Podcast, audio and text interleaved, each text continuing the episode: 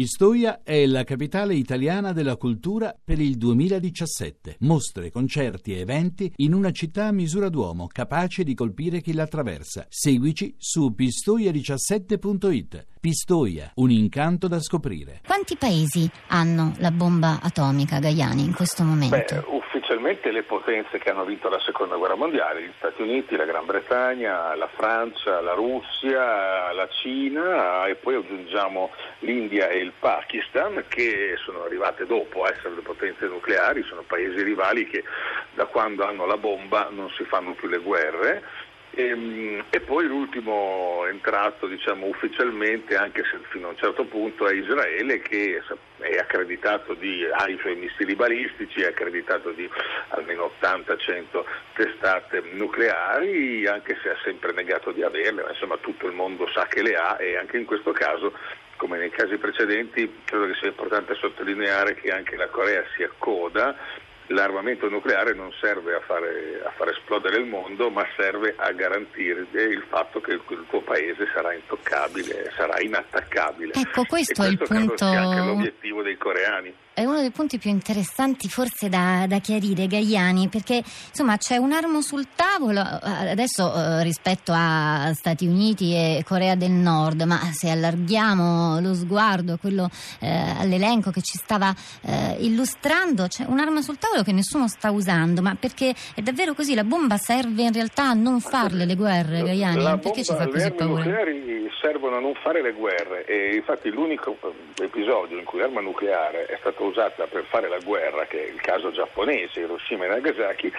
è stata impiegata da una potenza che aveva l'atomica in esclusiva, cioè gli Stati Uniti, che erano gli unici ad averla già, gli altri ancora non ce l'avevano, ed è stata usata per indurre un paese, il Giappone, che se no, pur avendo già perso la guerra, avrebbe combattuto fino all'ultimo uomo e le valutazioni erano se dovessimo noi americani sbarcare il Giappone e liberarlo metro per metro, perderemo un milione di soldati e i civili giapponesi i giapponesi che morirebbero sarebbero almeno 15 milioni. Quelle due bombe atomiche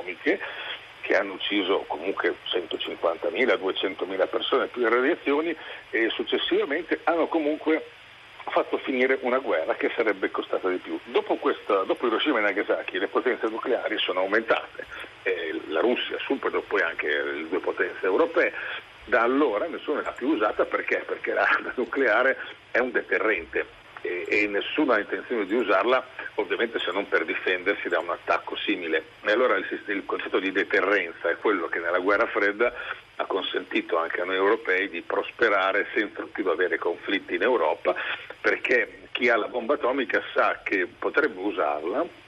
non potrebbe impedire al nemico che ce l'ha di usarla contro il suo paese. Quindi il concetto che era molto noto negli anni della guerra fredda era di reciproca distruzione assicurata. Se noi collochiamo questo concetto strategico ad ampio respiro nel contesto nordcoreano, vediamo che la Corea del Nord ha varato programmi nucleari già addirittura negli anni 50, ma ha accelerato brutalmente dal 2002 a oggi, cioè da quando? Da quando eh, l'America dopo l'11 settembre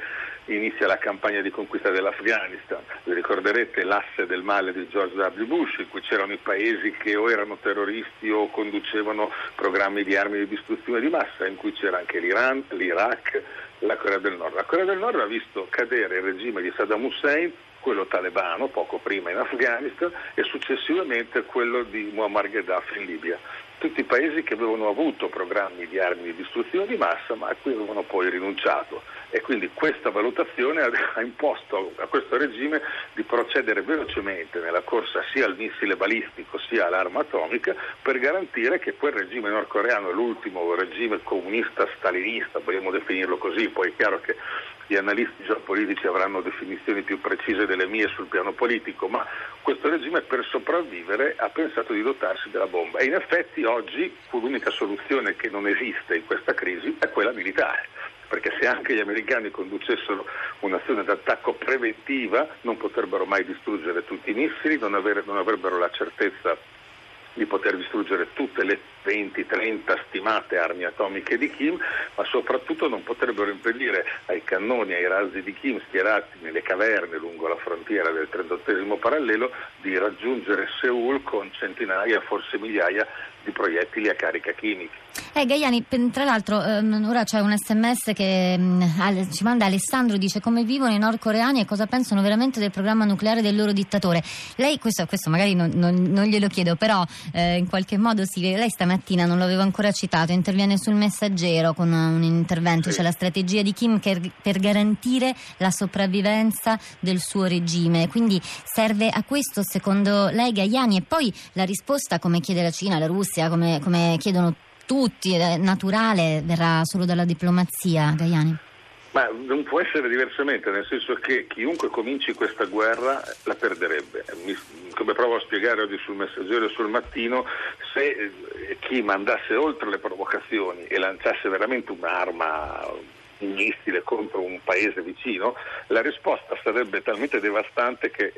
questo attacco giustificherebbe una risposta devastante che cancellerebbe la Corea del Nord e rischierebbe addirittura di provocare un confronto armato fra Cina e Stati Uniti. E viceversa, se fossero gli americani ad attaccare, il prezzo lo pagherebbero i giapponesi, probabilmente, sicuramente i sudcoreani e questo eh, allontanerebbe questi due paesi dall'alleanza storica con gli Stati Uniti uno sviluppo che certo non, anche Trump non può permettersi. E allora io credo che le soluzioni siano in un grande negoziato, non tanto con i nordcoreani che però pretendono, pre- vorrebbero negoziare pretendendo il ritiro delle forze americane dalla Corea del Sud, la fine delle esercitazioni congiunte eh, fra core- sudcoreani e americani che loro vivono come una potenziale minaccia, ma credo che il vero interlocutore di un grande negoziato la, sia la Cina, perché è vero quello che è stato detto dai vostri ospiti precedentemente, cioè se la Cina chiudesse le frontiere impedendo il passaggio di cibo, petrolio, pezzi di ricambio, la Corea del Nord sarebbe paralizzata in poche settimane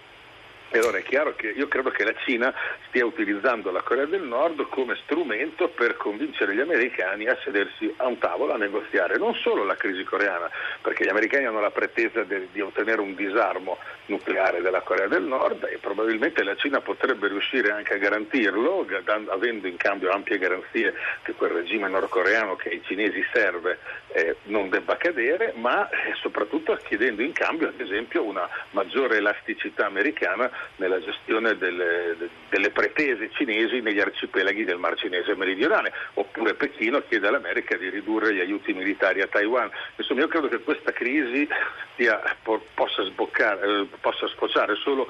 per, per risolversi in un grande negoziato che dovrebbe passare direttamente da un, da, da un, accordo fra cinesi e americani che non riguardi solo la Corea ma l'intera area del Pacifico e riequilibrandone, riequilibrandone un po' le, di aspetti strategici, tenuto conto che ogni dimostrazione di forza dei nordcoreani